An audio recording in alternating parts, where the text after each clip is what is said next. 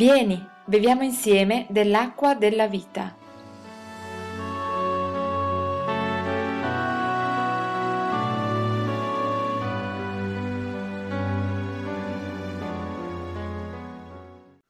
Vorrei condividere con voi un qualcosa che riguarda particolarmente quello che questa, questo pomeriggio si fa la cena del Signore.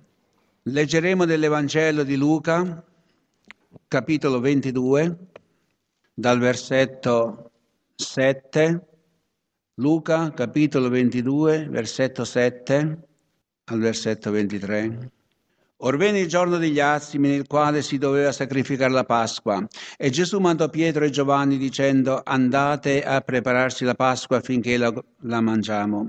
Ed essi dissero: dove vuoi che la prepariamo? Ed egli disse loro: ecco, quando sarete entrati nella città vi verrà incontro un uomo che porterà una brocca d'acqua, seguitelo nella casa dove egli entrerà. E dite al padrone di casa: il maestro mi manda, ti manda a dire dove è la stanza nella quale mangerò la Pasqua con i miei discepoli, ed egli vi mostrerà lì sopra una gran sala ammobiliata, lì apparecchiate. Ed essi andarono e trovarono come egli aveva loro detto e tro- prepararono la Pasqua. E quando l'ora fu venuta, egli si mise a tavola e gli apostoli con lui. Ed egli disse loro: ho grandemente desiderato mangiare questa Pasqua con voi prima che soffra, poiché vi dico che non la mangerò più finché sia compiuta nel regno di Dio. E avendo preso il calice, rese grazie e disse: prendete questo e distribuitelo fra voi, perché vi dico che ormai non berrò più del frutto della vigna finché sia venuto il regno di Dio.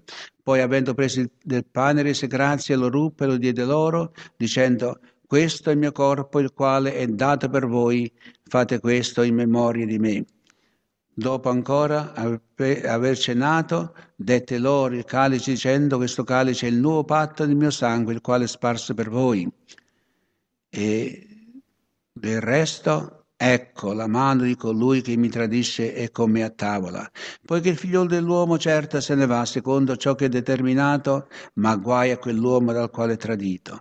Ed essi cominciarono a domandarsi gli uni gli altri chi sarebbe mai quel di loro che farebbe questo. Amen. Gloria a Dio.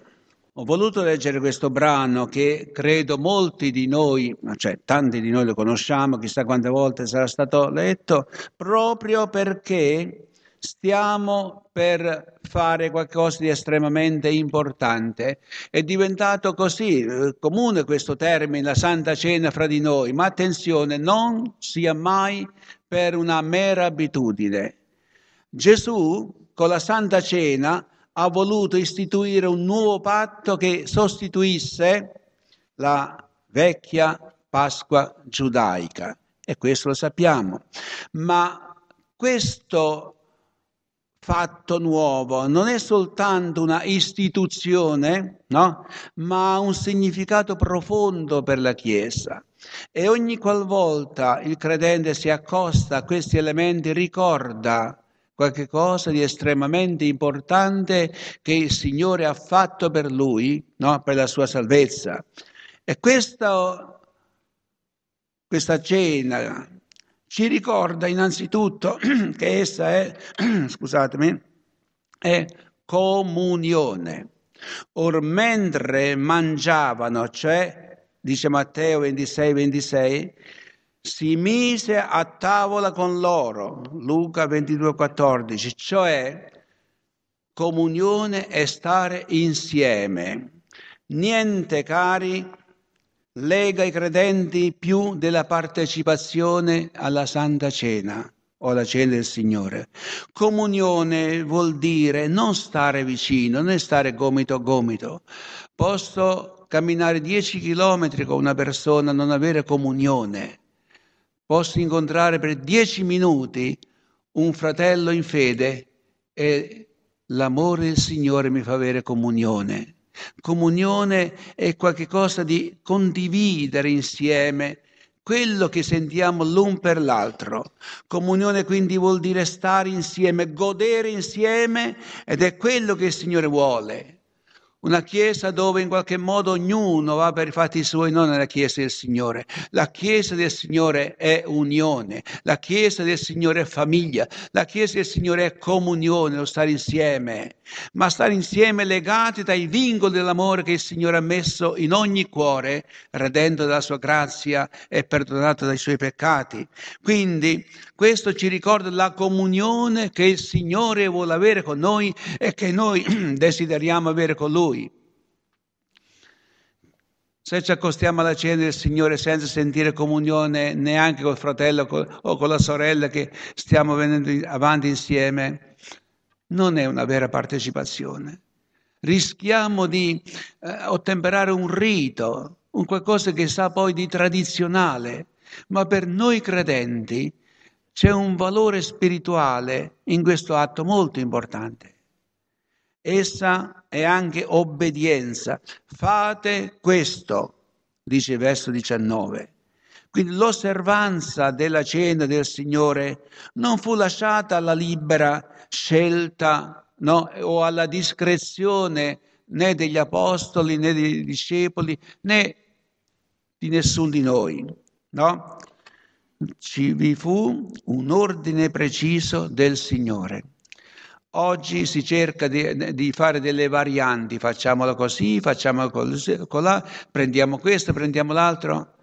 C'è un ordine stabilito dal Signore che è preciso nella parola di Dio. Fratelli cari, sorelle amate, atteniamoci a quello che la parola di Dio ci dice. Perché questa no, non vuol dire ricordarsi delle cose antiche. La parola di Dio intanto, intanto non invecchia mai. Il cielo e la terra passeranno, ma le mie parole non passeranno.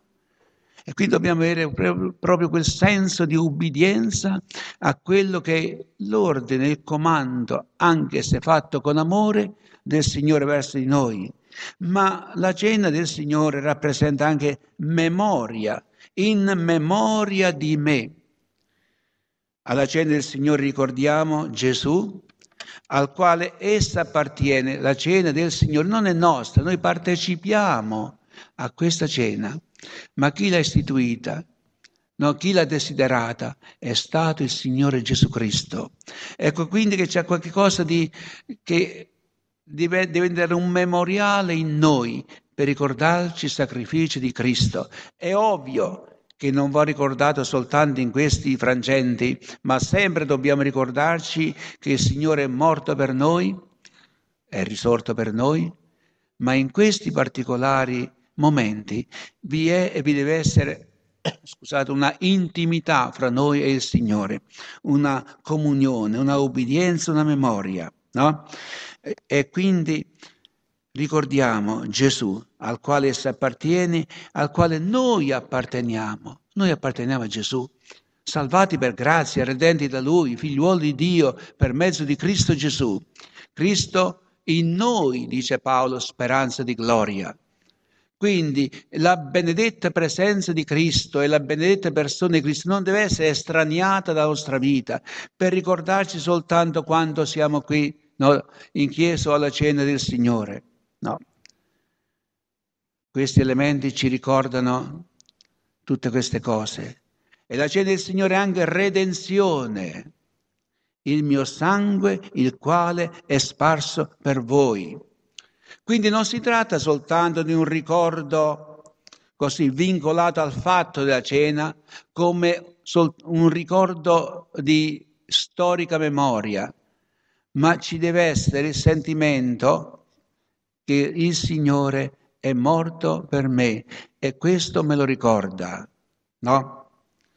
Nella cena del Signore c'è un motivo di redenzione, questo è il mio sangue. È ovvio che non eh, in, in, in maniera letterale, no? È il sangue del patto, non sono gli elementi che cambiano, ma nella cena del Signore i redenti ricordano la loro redenzione.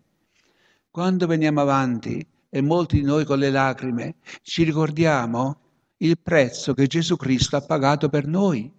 Ci ricordiamo la salvezza che non abbiamo comperata noi, ma l'ha comperata Cristo Gesù. Ci ricordiamo dell'opera redentrice che Egli ha fatta per noi. e ci ricordiamo la misericordia del Signore. Ecco quindi che il credente, redento dal Signore, palpita di amore verso il suo Signore quando si avvicina a questi elementi. Questo è importante. Ricordano la loro redenzione, la loro salvezza. E la cena del Signore è anche unione. Io sono il pane della vita. Il pane è necessario al nostro corpo, così Cristo è necessario al nostro spirito. La Santa Cena ci ricorda questo. Il pane e il vino, elementi eh, simboli del corpo e del sangue del Signore rotto e sparso per noi. Ma la cena del Signore ci ricorda ancora un altro aspetto della nostra vita cristiana, ed è il giudizio. Or provi l'uomo se stesso, dice Paolo ai Corinzi. Bisogna evitare un sentimento di eccessiva indegnità. Non mi accosto alla cena del Signore perché non sono degno. Se ci dobbiamo accostare o volessimo accostare in virtù di una nostra giustizia insita in noi, chi di noi è veramente giusto? Ma siamo stati giustificati per mezzo di Cristo Gesù. Egli ci ha fatti degni di accostarci, no? E bisogna anche evitare le, la leggerezza che può portare un senso di irriverenza al Signore. Dobbiamo avere quel senso non di paura, non di panico, non di, di terrore, no, ma di riverenza per il Signore. Sono simboli, e pane e vino, ma questo ci ricorda che il Signore ha fatto qualcosa per noi, che il Signore ha istituito eh, questa realtà gloriosa e che noi partecipiamo con un cuore veramente devoto, non nel senso cioè di amore, di devozione, di passione per il Signore. Questo dobbiamo capire. E poi c'è anche un altro aspetto, la proclamazione, no? Voi annunziate la morte del Signore, dice Paolo, finché egli viene. E quindi con quest'atto noi predichiamo e annunziamo Cristo. Non c'è motivo di, di testimonianza più bella, occasione più bella, che non una partecipazione alla cena del Signore, dove quelli che non sono ancora salvati dal Signore vedono che c'è un popolo che partecipa a questi elementi con una, diciamo, una disposizione d'animo che non è soltanto apparenza. Questo è importante. Fratelli miei, sorelle care, vogliamo avvicinarci a questi elementi con l'umiltà, ma anche con la gioia nel cuore. Salvato per grazia, figliuolo e figliuolo di Dio, redento dal Signore Gesù Cristo. E poi essa è anche aspettazione, finché Egli venga. Con questo noi aspettiamo il giorno che il Signore tornerà per portare con sé i Suoi. Quando ci accostiamo quindi alla cena del Signore, ci ricordiamo tutte queste grandi cose che Egli ha fatto per noi.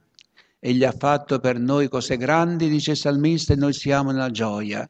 La gioia dei figlioli di Dio, la gioia dei redenti, la gioia da parte del popolo del Signore, la gioia, l'onore di poter partecipare a questi elementi che ci ricordano quello che Cristo Gesù ha fatto per ognuno di noi. Sorelle, fratelli, alziamo gli occhi nostri al cielo, dal quale è venuta la nostra salvezza in Cristo Gesù, e ricordiamoci, Cristo è morto per noi, è risorto per noi, è asceso per noi e ritornerà per noi per portarci con Lui nel cielo per l'eternità. Sia questa la gratitudine che ci sia in ognuno di noi e il sentimento di amore verso colui che ci ha salvati, verso Cristo Gesù, il nostro Signore, il benedetto in eterno. Dio ci benedica, cari.